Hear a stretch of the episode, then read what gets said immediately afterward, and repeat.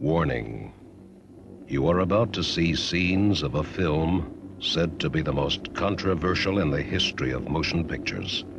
The movie they said could never be shown. In fact, you have read the headlines across the newspapers of this country and the world, and you have heard the news.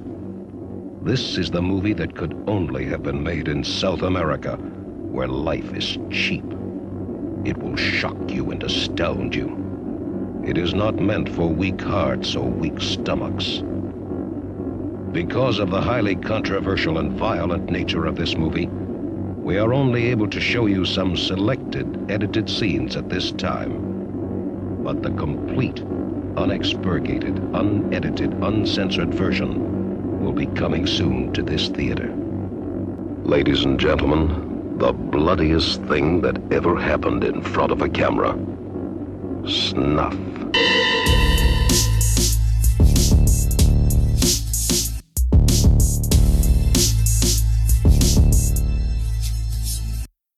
A video nasty, a video nasty, a video nasty, a video nasty, a video nasty, a video nasty, a video nasty, a video nasty, a video nasty, a video nasty, a video nasty, a video nasty, a video Hello and welcome to It's a Nasty World, the podcast all about censored cinema and the video nasties. My name is Ashley McNasty. And I am Elmo 4 and 5. As we do every episode, we watch two films from the Video Nasties list. This week we have watched uh, Snuff and The Last House on Dead End Street. Uh, two films that I assumed were uh, probably very different. We just kind of chose them. And uh, as it turns out, my compatriot here has noted uh, a number of similarities. Yes, there are some similarities, but um, before I get started on those, just a quick content warning. There will be talks of sexual assault, uh, graphic violence, the making of snuff tapes, and oddly enough, blackface. Yikes. Yeah, strangely enough, in both the films, actually. One kind of done in the uh, rather unfortunate American minstrel tr- show tradition, and the other looks like Jynx from Pokemon. So, uh, you take that for what it is. I thought there was only one thing that these movies had in common originally was that they centered around snuff films. So that was the first reason that we are going to do both of these movies. But I, of course, did a little bit of uh, research into the background of both of these movies. And while these are completely different movies in tone, and we definitely enjoyed one better than the other, these definitely had some things in common. So, the first thing in my notes, it, I just jotted down, of course, both movies were about snuff films, and people thought they were real. And then the second thing I I uh, put in my notes: the creators of both movies spawned their own controversy and censorship on purpose. Uh, The movie Snuff set up staged protests at their movie premiere, which led to actual protests because the movie was being marketed as an actual snuff film. Yeah, interject on that one right here. Yeah, very interestingly, they they paid a bunch of uh, kind of fake feminist protesters to go, you know, kind of protest the film, and then a bunch of actual um, anti-pornography, sex negative uh, protesters of the, the women against pornography went and actually protested this. Little did they know their uh, name would be the their their name their acronym WAP would be the smash hit of summer of 2020 in a very ironic sex positive move. So uh, take that. Yeah, I thought that was so funny when you told me. I was like, wait, that spells out WAP, Women Against Pornography. So, yeah. And so, yeah. And the movie Last House on Dead End Street um, had a three hour cut, which, of course, you know, got cut down for time. But the creator of the movie actually spread a rumor that the um, that at the premiere of this movie, the audience was so offended that they actually burned down the movie in a protest rage against the movie. But of course, as we'll talk about a little bit uh, more about is that the that everyone involved in Last House on Dead End Street was on a lot of methamphetamine, so that is to be taken with a grain of salt, of course. And what also added, what definitely added to the lore, is that they used um, fake names for everyone involved, including the director, the writer, so everyone who's credited in the credits were unknown actors with fake names, so it actually added to the lore that this was an actual snuff film. And there was also a rumor that was circling around that this movie was literally funded by the Mexican mafia. And for the third fact about this, about both of these movies and similarities, is that these were both actually loosely based on the Charles Manson murders. And during the time of the Manson murders, there was a urban legend that the Manson family was were filming their murders. Yeah, and actually, very interestingly, because we're bringing up the topic of snuff films, which uh, will be something we are going to end up discussing in later episodes, also because a number of these kind of actually because one of these films, uh, Snuff, uh, kind of kick-started the entire uh, phenomena of the snuff film, and it was brought up now as we did a little bit of light research into this just like the phenomena of snuff films there's examples of it happening a little bit early or the rumored examples of it happening a little bit earlier in history but it was in a uh, 1971 uh, book about the manson family that included an ubs- unsubstantiated rumor uh, completely unsourced that they were filming them that they're filming some of their murders which yeah, completely unsourced. Uh, there's no evidence to support that whatsoever. In fact, there's no evidence to support um, snuff films ever existing. Uh, you know, that being a film distri- a film that features death and torture, uh, real unsimulated death and torture that was distributed for commercial gain. Uh, to the best of our knowledge, uh, those have never existed. So just I want to get that out of the way. It was completely an urban legend that just blown up, frankly, by movies like this. And yes, Snuff was the film that really kicked off this trend and really started the whole, you know, brought the idea into the popular imagination that these films were something that were possibly real and floating out there in the ether. Yeah, and I think it's very strange that anyone would think that the Manson family were filming their murders, but if you know anything about the background of the crimes itself, which we won't talk about too much here, but they were they were like poor, like They, They were were- dirt poor hippies who were living on a fucking ranch outside of Death Valley. They didn't have plumbing. Yeah, they used to regularly dumpster dive to feed themselves. They were petty thieves before they were murderers. Like, it doesn't. The whole idea just seems so silly to me that anyone thought that this was a thing that was actually happening. Yeah. So, uh, it, in I this is kind of interesting because frankly, I think at least with one of these films, uh, Snuff. Let's be honest here, Snuff. Uh, there's not actually that much to talk about in the film itself. Uh, it's more the the background information and kind of story around the film is a bit more interesting than the film itself.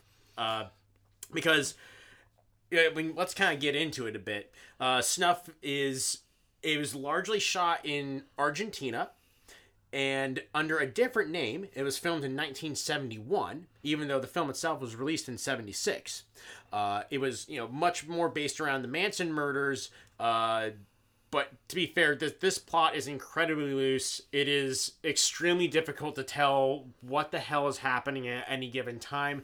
There's still kind of like an entertaining nature to some of it because it's really badly dubbed because most of the actors couldn't speak English. Uh, and but then the movie just got shelved. It either had it's it's a little bit hard to figure out exactly what happened, but it either had an extremely limited release in 1971 and then was withdrawn or simply was not shown at all and then was shelved for several years until one of the producers uh, you know allegedly read an article about uh, the poten- potentially snuff films being made somewhere in South America and figured hey we got this film that's kind of like a Manson murder thing. It's been it was shot in Argentina, and you know here's this whole thing about you know South American snuff films. Well, you know what?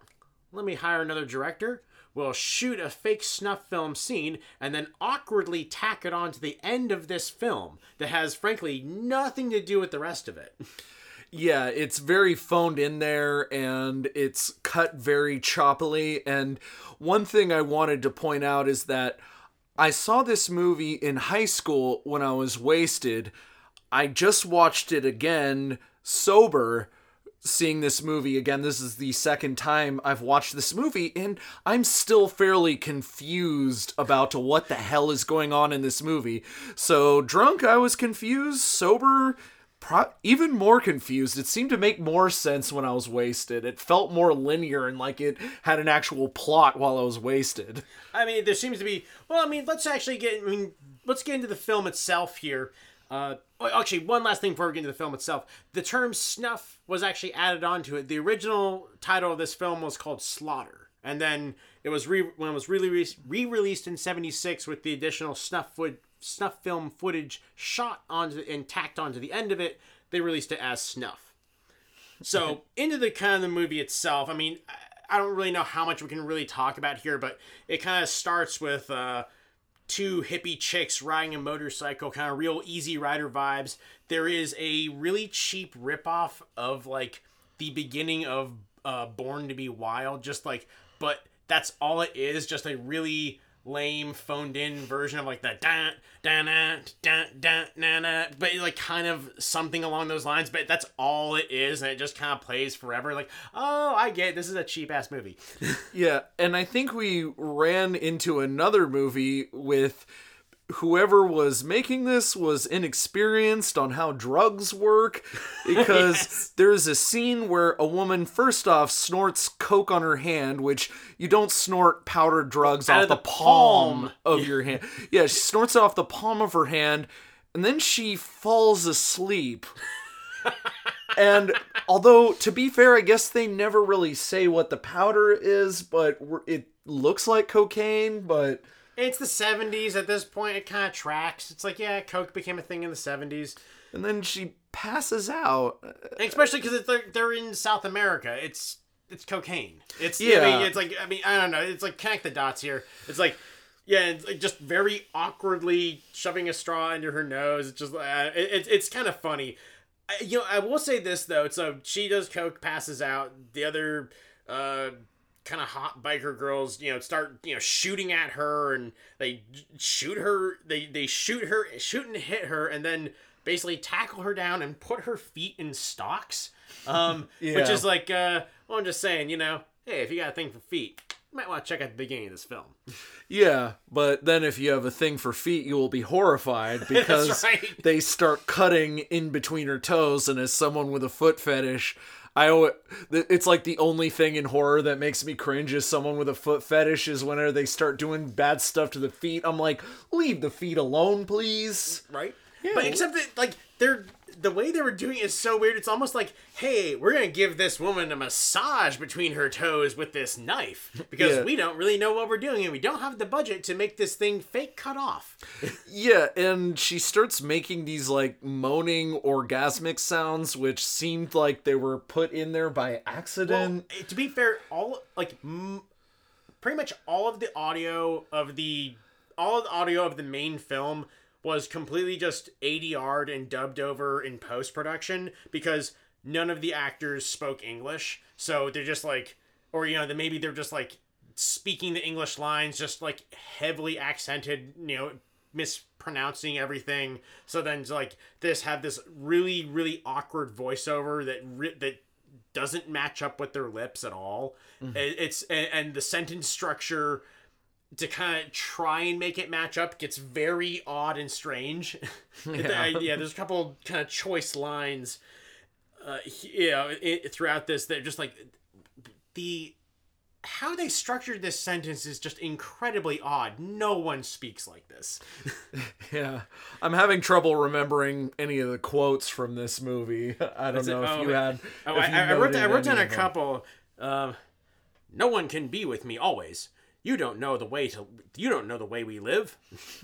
it, it's just like it's strange, just rather strange. And, and, and I'm not making it up when it's like, yeah, all of it is strangely stilted like this, you know. And they do like interesting tricks to try and like you know, when they're speaking on the phone, they try to have the receiver cover their mouth all the way so they don't have to bother with like trying to actually perfectly dub it over. They do a lot of like someone is speaking off camera as someone's reacting to someone speaking. You know, it's like they they're really trying to do their filmmaking tricks here to avoid having someone speak on camera and having them take work to try and dub it over.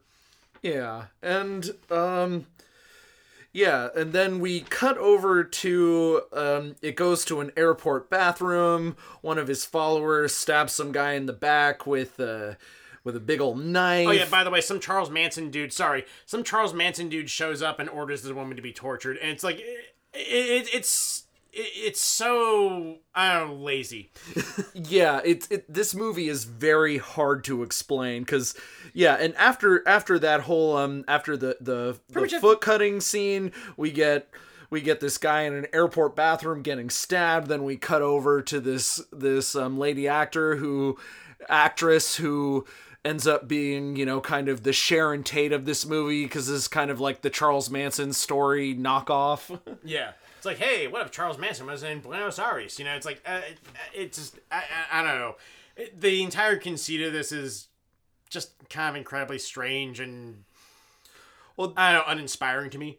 Yeah, and I mean, as far as my notes go, there's I just wrote blackface, and then there's like a long period where it becomes really uninteresting and nothing happens. It's true. There's, there's, ex- well, the blackface does occur. The context, at least, is uh, this is at Argentinian Carnival, so there's a lot of crazy costumes, a lot of stuff, and this is where we kind of get the oh, this is like the Jynx from Pokemon style blackface. It's so like heavily done up and overdone. It's like there's just a couple, you know, people kind of dressed like that as this large carnival uh, festival is happening that doesn't really serve or advance the plot in any way. There just seems like they're just really filling time and space with Carnival because it's like, oh, hey, you know, well, check out our filming schedule. We happen to be down here while Carnival is happening. Let's get some footage of this. We can pad the movie. I mean, that that's really the vibes, the main vibes of all the those scenes, and just, they just seem to be kind of intercutting the Carnival footage with just other parts of the film, just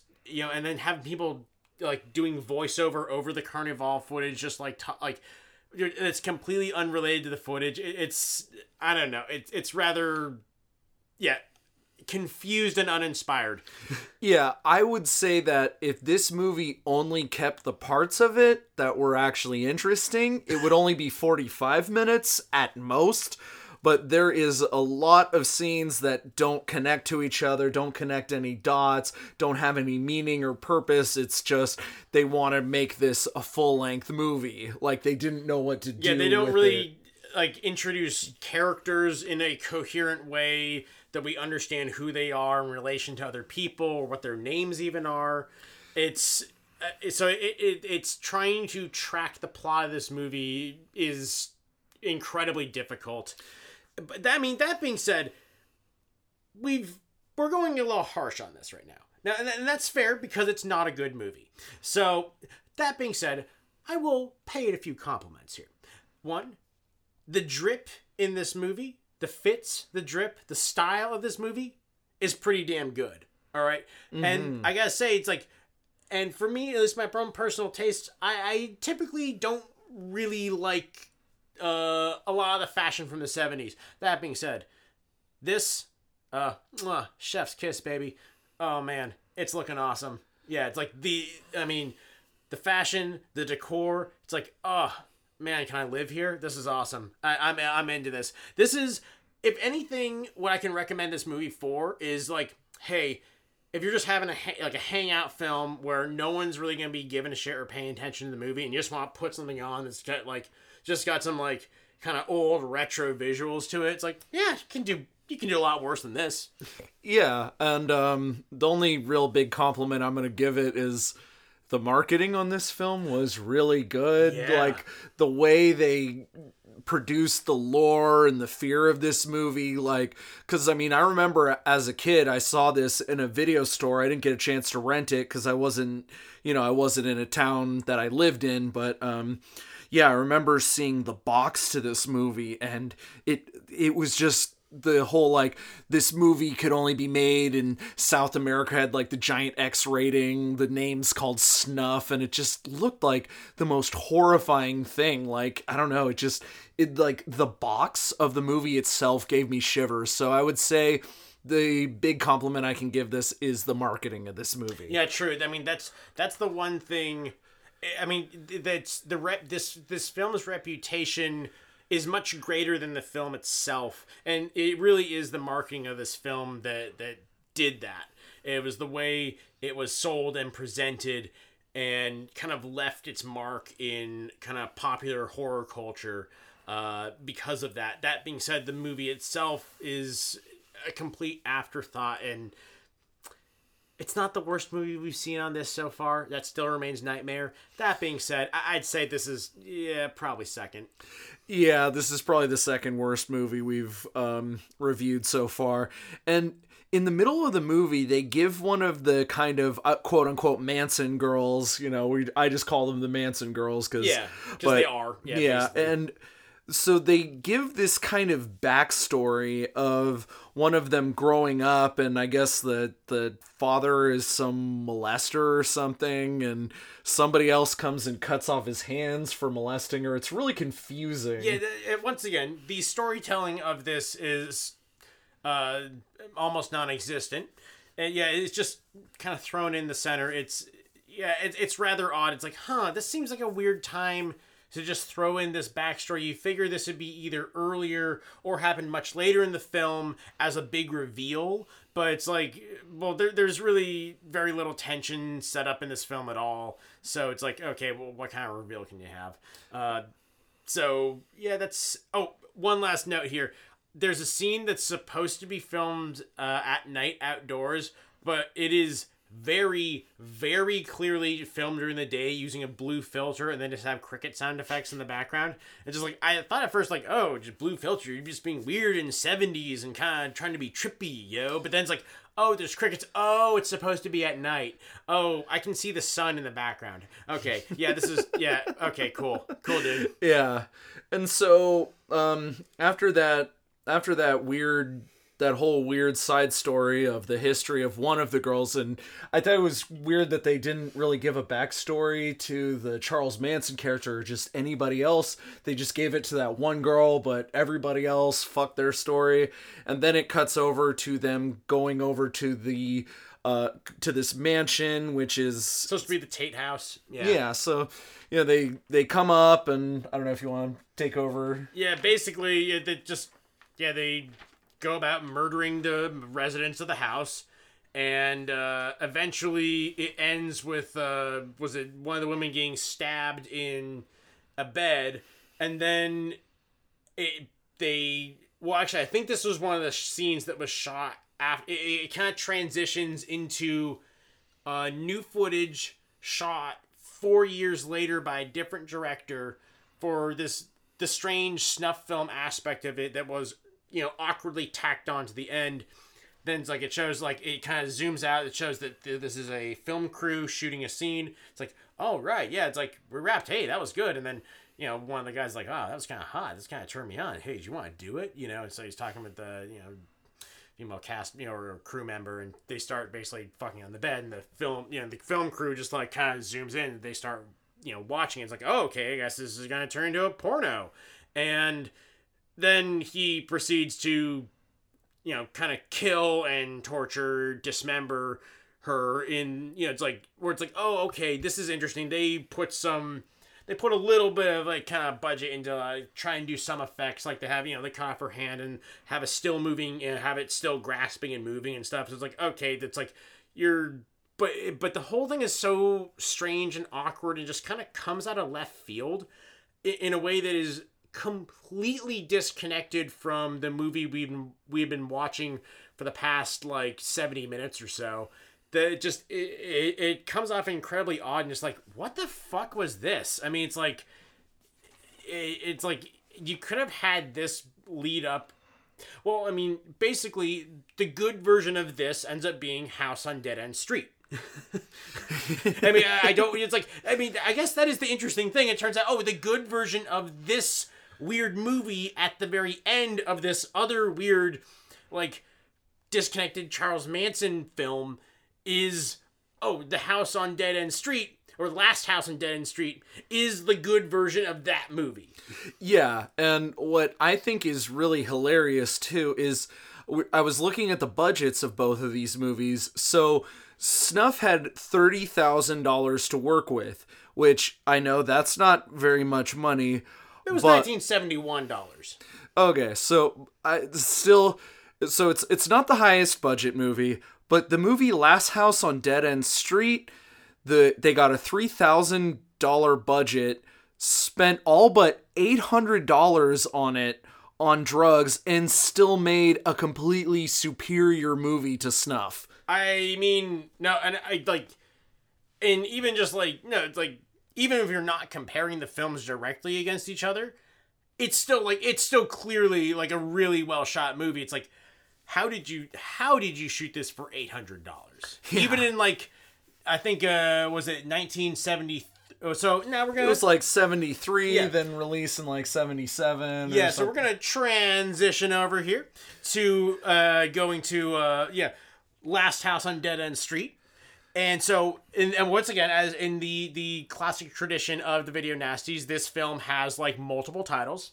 Uh, Yep. so it was no, this is very interesting. So it should be noted that for years, because of the fact that everyone on everyone involved in this film had used pseudonyms, um, no one knew who was in this film or who directed this film until the year 2000, in which uh, the director, I think his real name is uh, was it Roger Watkins, uh, he finally revealed that you know and came out and said, "Yes, I did this movie," and it's like he did it as a uh, student, which he wasn't even a film student. He was an English major, uh, but he kind of he palled around with a lot of the film students and really kind of ingratiated himself with them, and eventually decided to got the idea to do this movie. And uh, he actually had befriended a couple of uh, actual uh, older uh, older Hollywood directors somehow, uh, including Otto Preminger, who actually gave him a camera to film uh, some of the scenes with this film movie. And so that's, it's like, oh wow, this guy just like really had this drive and this vision. And it turns out he had this drive and this vision because he had a crippling amphetamine addiction at the time. Yeah, I gotta say that I think alone this is a really good movie. I've seen this movie a few times. Like, I really think this is a brilliant movie, and just really big props to being able to be that drugged out and still pull this off and still make actually a really decent movie. Like, it's. It's amazing. Like I've got to say, this director had some serious talent. I, I would definitely say he was a talented guy. Oh yeah, because and so it um so let's see. So they actually they shot it uh, in an unused vacant building uh, just during their winter break on campus. Uh, so that's partially how they're able to do it for so cheap. And so they filmed that filmed it in 1972. Uh, they actually premiered and screened the film at the Cannes Film Festival in 1973 under the title "The Cuckoo Clocks of Hell." And I, th- I believe this was the three hour long cut because there and there are multiple cuts of this film, which this the three hour cut of this film uh, no longer exists. The footage has either been completely lost or destroyed. Uh, so then eventually, uh, eventually uh, it was released in 1977 under the name The Funhouse. Yeah, and then I think it was then later again changed to Last House on Dead End Street with with uh, different distributors trying to capitalize kind of off the Uh, the Last House on the Left. uh, yeah. yeah, off of uh, Wes Craven's horror classic, The Last House on the Left. Yes, in '79 it was released again under a different distributor, and they changed the title of it. And then that's really when the name stuck, and this was you know this kind of became the film we remember now. Yeah, so I guess we've I think we've covered some pretty good bases. Yeah, Do we so- want to get started on what this movie's about and what happens? Yeah. So it, now this film is interesting too because it's a little bit hard. I mean, this has a lit, little bit more of a concrete plot, but the whole thing is, is has this kind of rather I don't want to say dreamlike, but it's it's this rather surrealistic kind of film that that kind of I, I don't know. It, it, it's it feels slightly unmoored in a way that's intentional in a way that it's supposed to kind of keep you off balance and keep you uncomfortable uh, not just in its content but in, in that it gives you very little to hold on to Yeah, I would say like there's scenes where there's like a bunch of voices talking over other things happening. It's it can be very disorienting. They tweak with the music in a way that's very unnerving and yeah, there there is this kind of nightmarish kind of Yes. Yeah, it, it kind of feels like you're in a nightmare, like you're just kind of watching these bad things just kind of happening around you. And when I watch this movie, I get this sort of sense of horrible things are going to happen and there's nothing me or any human being on earth can do, which is, it set up the tension absolutely perfect, in my opinion. So I guess uh, the actual plot of this, uh, there's a uh, a recent uh, convict uh, who's uh, played by the director uh, Roger Watkins, who looks remarkably like Bill Hader. Yeah, I had it. You, you had me uh, look at a picture of Bill Hader, and I was like, "Oh my god, he really does." Because the first time I saw it, I was like, "He kind of looks like Jack Black." But now that you had me Google, he looks more like Bill Hader than he does Jack Black. I, like when I first saw it, I was like, "He kind of looks like a little bit like a young Jack Black." But you have thoroughly changed my opinion on that. Yeah, yeah. So it's yeah, so yeah, the guy who just like I'm I might just refer to him as Bill Hader throughout the film, just because he, he honestly just looks, looks like Bill Hader with big sideburns. But yeah, it seems like he's a he's recently gotten out of prison, and he seems to just be this kind of seedy, low life kind of guy, who's like, okay, I'm out of jail now. Come on. Back on the beat, back, you know, it's like, let me get back on my bullshit and just like, you know, go out doing what I do best, like being a scuzzy guy and like trying to get money any way I can. Yeah, and one scene that's kind of subtle but really unnerving is just like mid conversation they just kind of cut to a slaughterhouse scene of like cows getting cut open and like the grainy film really just makes made makes me feel really uneasy while it's happening Yeah. and sometimes they have this thing where people will, will be having a conversation and they'll flash they'll show flashes of kills that happen later in the movie but they're like talking over it but it's like very quick and it's just really unnerving Yeah, no, it, it, the the film, you know, from like the first shots of the film, it really kind of establishes this this rather eerie, like this this eerie emptiness uh, uh, quality to it. Just like these people walking in this strange snowy place that's almost abandoned and like there's there's few signs of life and other people around. Just kind of this strange decaying kind of semi-industrial landscape around. They, they really kind of adds this kind of semi-nightmarish quality about the whole thing. And you know it seems like he's uh so this guy i think terry is his actual name in the film. Uh kind of is going around to these various people. Seems like he's kind of connecting up with some seedy porn producers and, Yeah, he- and kind of trying to see like okay you know it's kind of alluded to the fact that he may have you know shot and you know he may have shot porn before he went to jail. And you know now he's gonna come back at it and maybe you know go in go hard back into it.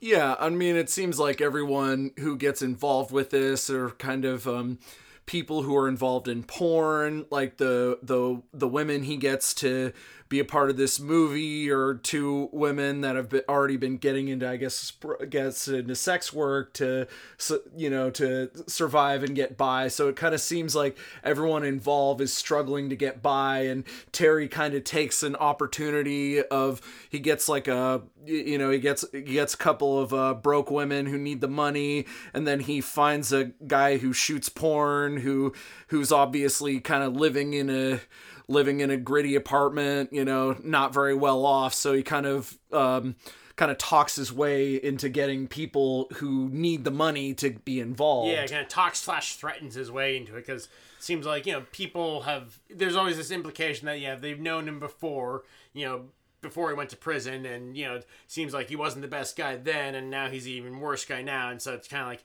Yeah, you're gonna come over and work for me. You know, this is what's happening, and at the same time, they actually need the money, so they can't say no.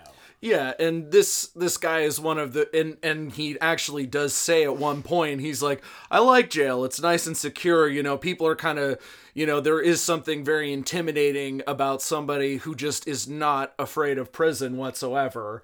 While most people are very afraid of incarceration, he has very much zero fear of it. He's been completely institutionalized and he will do whatever it takes to make it, and he doesn't care what happens along the way. Yeah, and uh, so I, it's and it's interesting, I guess, and I guess we'll come to the strange blackface shot of this film. So they're at a one of the porn producers' uh, houses. Having a house party. I guess his his wife is kind of in some sort of uh, nightgown or you know, kind of semi, I guess, semi sexy nightgown for the seventies at least. Uh, kind of getting ready, and all of a sudden you see her. Oh, she's blacking up her face. Okay, uh, what's going on here? And uh, you know, turns out she comes down like face fully grease painted up, and then she starts getting whipped by hunchbacks. Like, okay, Big yikes. Yeah. That was yikes. Oh, that's gonna be a yikes from me, Chief. Yeah, I yeah, I would say like if there was anything I would have cut out of the movie if I was involved, I would have been like, we don't need the blackface. This is a great movie, but we could have done without blackface. Yeah, it's like I, I guess it's like okay, we're, we're trying to be edgy. I guess. I mean, I, I mean edgy. I mean, because this film is nothing but edgy and transgressive. I mean, the entire time. But it. I mean, I would say even like it just it. There's something about it that doesn't quite fit. I Yeah. mean, maybe they just other than adding this. I I guess I don't know if it's justification, but I guess the one thing you could say it might add is just this additional kind of just like eerie and strange, kind of surrealistic, nightmarish quality to the whole thing, if it hmm. adds anything at all. Yeah. So and then then you see a couple people upstairs from the party where the, the woman's getting uh, whipped in in the uh, in the living room. There's a couple people upstairs watching this like really just terrible boring porn. I, think, I love. I like said like you're trying to sell me on some tenth rate porno. I think that's the actual line, and it, it's pretty funny because I think the way they actually because basically it just shows like a woman kind of like undressing, you know, down a hallway and kind of you know getting into a bathtub, and then a, shot of some very tame kind of. Um, girl on girl stuff you know just you know kissing that kind of you know rubbing boobs together that kind of stuff but it, it is pretty funny because as you're seeing this footage over it you have like the producer you know the porn producer slash and then the director of this particularly lame porno kind of like you know talking back and forth the producer is pretty heavily criticizing it and the director is is kind of very uh, meekly and timidly trying to defend this this clearly incredibly lame porno. And, and it, there is something to that scene in particular that, that's that's very funny. Yeah, and um, I think I think it was a necessary scene for the movie because it kind of really shows why people are desperate enough to work with Terry on his on his uh, ideas, which are very taboo and scary. You know, he wants to do something dangerous. You know. Well, because it turns out that uh, what Terry wants to do isn't really shoot porno at all; it's to make snuff films. Yeah, uh, I mean, there's a part where he said people are bored of sex. Everybody wants something else, which is already a terrifying red flag. You Yeah, know? right. It's like, okay, well, if we're in the porn business, people don't want sex, then what are you talking about? You then know? we're no longer in the porn business. Yeah. So and then then it, it then it cuts over to um to uh, one of the first shoots from Terry and Yes, it's the it's now yeah the, it's this interesting footage inside of a abandoned warehouse.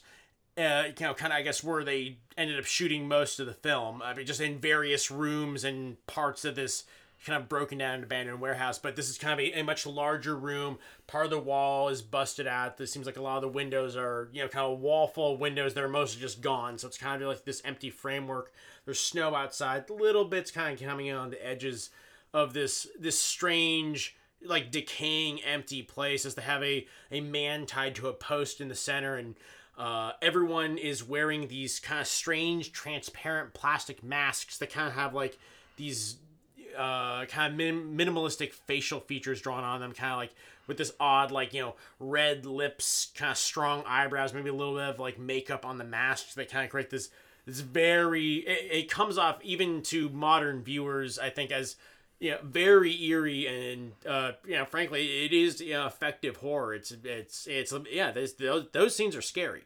Yeah, And then, there's yeah, and then was it? Yeah, I guess uh, which revealed later to be Terry kind of comes in wearing this very strange kind of Greek statuesque mask. yeah, and then um you see Terry, I think it's um he he's uh he's he's in bed with um I think it was like the Oh, but then he wife. him before him. Then he they proceed to strangle and kill this man.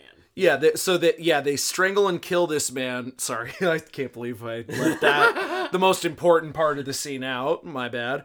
Um, but yeah, so after they strangle and kill the man, it kind of shows that him in bed with a woman who's seen it, and she's going on about how realistic it is, and then he's like, "It looks," you know, I'm paraphrasing, but he's like, "It looks real because it is," and Yeah. you know, she's like, "It's not funny." He's like, "It's not supposed to be funny," and then yeah, he proceeds to put his hand over her mouth and s- starts to sexually assault her. It's a very disturbing scene. Yeah, it's uh, definitely uncomfortable. It's and then there's this kind of like, oh, is she into it now? Kind of like, oh god, that's even worse now. It's like that kind of, I don't. know, It, it's definitely this scene that's done for titulation. I think kind of. Uh, certainly for kind of modern audiences doesn't particularly hold up that well Yeah. but I mean, it's it kind of it tracks with the guy's character in the film at least. So I mean, if there's a justification, I mean, I don't want to justify the scene, but Well, um, yeah, I would say that a lot of people I've I've listened to a lot of reviews on this movie, and a lot of people describe this movie as pure nihilism, which I can Yeah. definitely uh, definitely is what makes this movie even more horrifying.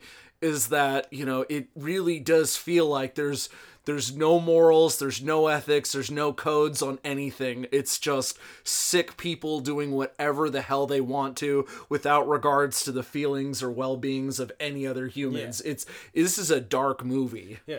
Which I also will say because there's plenty of movies out there like that, but I'd say that there are not that many movies that have quite this kind of early 70s kind of gritty grainy grindhouse aesthetic that also have are like pretty well edited have a well done and uh, well used soundtrack that uh, the cinematography and the shots are very artfully done. Uh, there there's so many scenes in this film that are just like wow this is framed like incredibly beautifully. And speaking of things that are framed incredibly beautifully, there is a scene in this that uh, I am almost certain that Stanley Kubrick ripped off for The Shining, in which uh, at one point you know, they they've uh, kind of this you know Terry and his uh, snuff film gang have uh, you know kidnapped yet another person, another few people, and they emerge from this broken wall. You know, they you know first you know Terry kind of steps out from a larger hole in the wall, and then you see other people's heads kind of poking out through the smaller holes, and someone straight up kind of starts punching and hacking their way through the wall and kind of in a here's Johnny kind of way. so it's like, okay, yeah, Stanley, okay, we get it. You've seen some other films. Uh, Yeah. I mean, to be fair, I, would hope you've seen other films, but Yeah, yeah, it'd be kind of weird. Like, oh yeah, you know, I only watch my own movies. I, that'd be kind of a weird way to think. Like, how would you make a movie if you've never seen a movie? I don't know. Well, no, that's like you know that meme where it's like the you know guy who's only seen one movie. You know what? This movie's really giving me a lot of Boss Baby vibes. okay.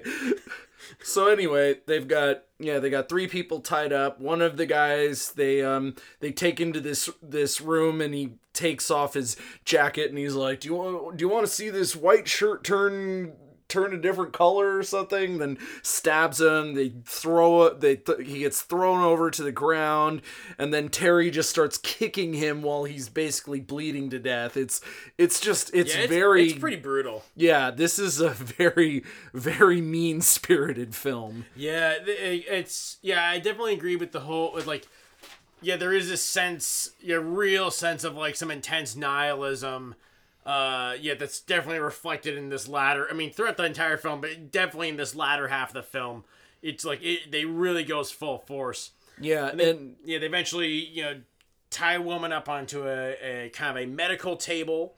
Uh, they have a large white sheet you know over her for most of the time, and uh, kind of begin to dismember her and kind of really, and they kind of they really go for it in this. It's like it's like it, it's. I think this stuff is still. I mean, it's it looks a li- I mean, it looks a little dated, but I, I still think a lot of this still has some serious shock value, even for modern audiences. Yeah, I mean they start off with just he he's wearing like kind of a doctor's um get up and he the, the one of the killers and then he starts cutting into this woman's face with a scalpel just several times and you know that would that looks like it would really hurt and then then I think it's Terry gets the hacksaw was it Terry Yeah, yeah, there's there's like garden shears involved. There is yeah. Yeah. I think Terry begins to saw off her leg with a hacksaw, and then they kind of like tear it off sideways. It's like, oh my god! It's like there's something. I mean, like they kind of film at an angle that you don't totally see everything, but there's a certain degree where it's like they they're usually used like the musical cues in combination with this kind of like with this upping of the graphic violence here in, in a way that's like that works particularly effectively. Yeah, and um another thing that's after her legs are cut off, they use smelling she passes out from getting her legs cut off and she's just bleeding. Of course, she's to pass out from pain and terror and just is in total shock and then they use the smelling salts to wake her up just to make sure that she feels the last bit of pain before they really before they take the garden shears and finish her off and you know start taking out her guts and entrails. It's a pretty gruesome scene. Yeah, it's uh. Yeah, uh, yeah. Even for something done back in 1973, yeah, this is uh, they didn't really pull punches here. So No. yeah, it's uh, it, it's. I mean, yeah, they're not showing everything here, you know, because most of this stuff is done through a white sheet that becomes redder and redder as the scene goes along. But it's like you know, you still get pretty much the full effect of it. Yeah, and when you think this movie isn't gonna get any more fucked up and weird, there's a scene with um uh, a woman she uh, they one of the victims they uh is a male and he gets you know and this woman takes off her clothes and then th- like her shirt and then unzips her pants and pulls out this hoof and then starts kind It's of like a deer hoof. Deer it's like a hoof, short yeah. deer hoof of some sort. You know, like has it through her zipper and kind of is like, you know, everyone's kind of like forcing this guy to fellitate, you know, and suck off at like this deer hoof, and it, like the whole thing.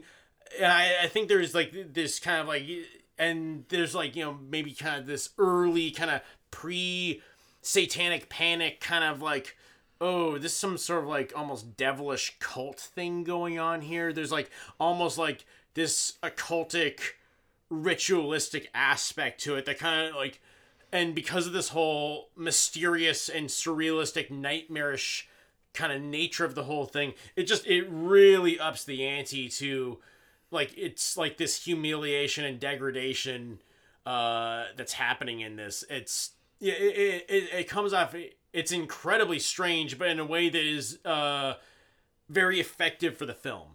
Yes, and um, then the last kill, they they take a drill and drill into a guy's eye, and then they kind of walk off to, to- into the camera lights, and the movie kind of starts fading out, and there's just a voice that's just letting you know that everyone involved in the crimes is in prison, and the movie ends. It's it's very it.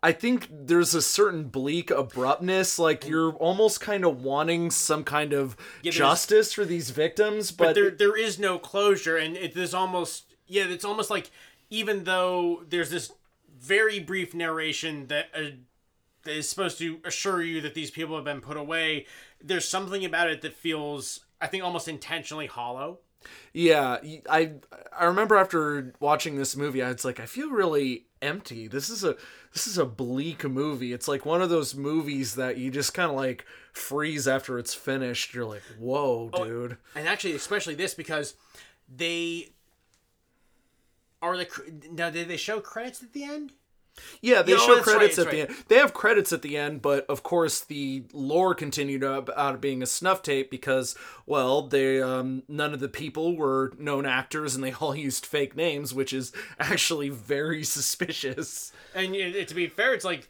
and this one, it wasn't like a kind of a thing they pulled in Cannibal Holocaust where it's like they thought the people may have been dead because of kind of the state of the art special effects they're using at the time, and you know, allegedly the main actors had signed waivers that said they, you know, were not to make major public appearances for about a year uh, after the film's release to kind of create this mystique. This one, they actually didn't know. It's like this one, there there was just straight up not information out there pretty much until the director, you know, uh, directly confirmed that yes, this is this is work by me. Here's who was involved. Yeah, if you are into obscure um, underground shock horror, and if you're looking for a movie that was, I mean, until the internet, this was a really rare movie. Like, getting physical copies of this movie is actually extremely difficult. So, you know, this is a rare gem of a very nasty movie, and the British, it was banned by the British Board of Classification. And Yeah, it's uh yeah, I mean, this this episode became rather dark because well, this film is rather dark and it's yeah, I mean, I'd say this is like this is one of those films that I think is uh kind of like it's for the people who like okay, I'm looking to watch some messed up movies, like a movie that's actually like gonna deliver on you know some of the so-called you know scares and gore and horror to it to have one that was made in the early 70s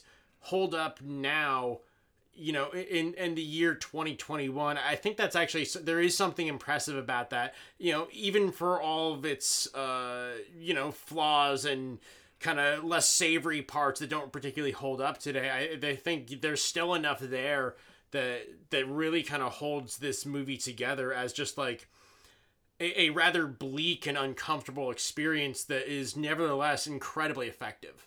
Yeah, and um, yeah, damn, that was dark. I, I I don't know what else to say about this movie. You know, there was obviously you can hear that we have a lot more to say about this movie than we did the first one. Yeah, no, I guess like you know honestly, this one uh, well shot, well edited, effective horror. The first one, well, uh, the women in the movie are hot and they have good drip, so you know it's uh yeah okay. that's uh, I mean that's kind of you know the capsule review right there. Yeah, I mean, it says something when the um the positive uh, point of the experience of cinema watching was it felt more lighthearted when we were watching a movie called Snuff, and then we watched Last House on Dead End Street, and it's like, damn, dude, that got dark quick. Yeah, yeah. So I think uh, that's all we have for you for the this episode.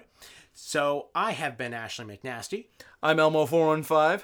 and this has been a nasty world. Stay nasty, my friends. Stay nasty.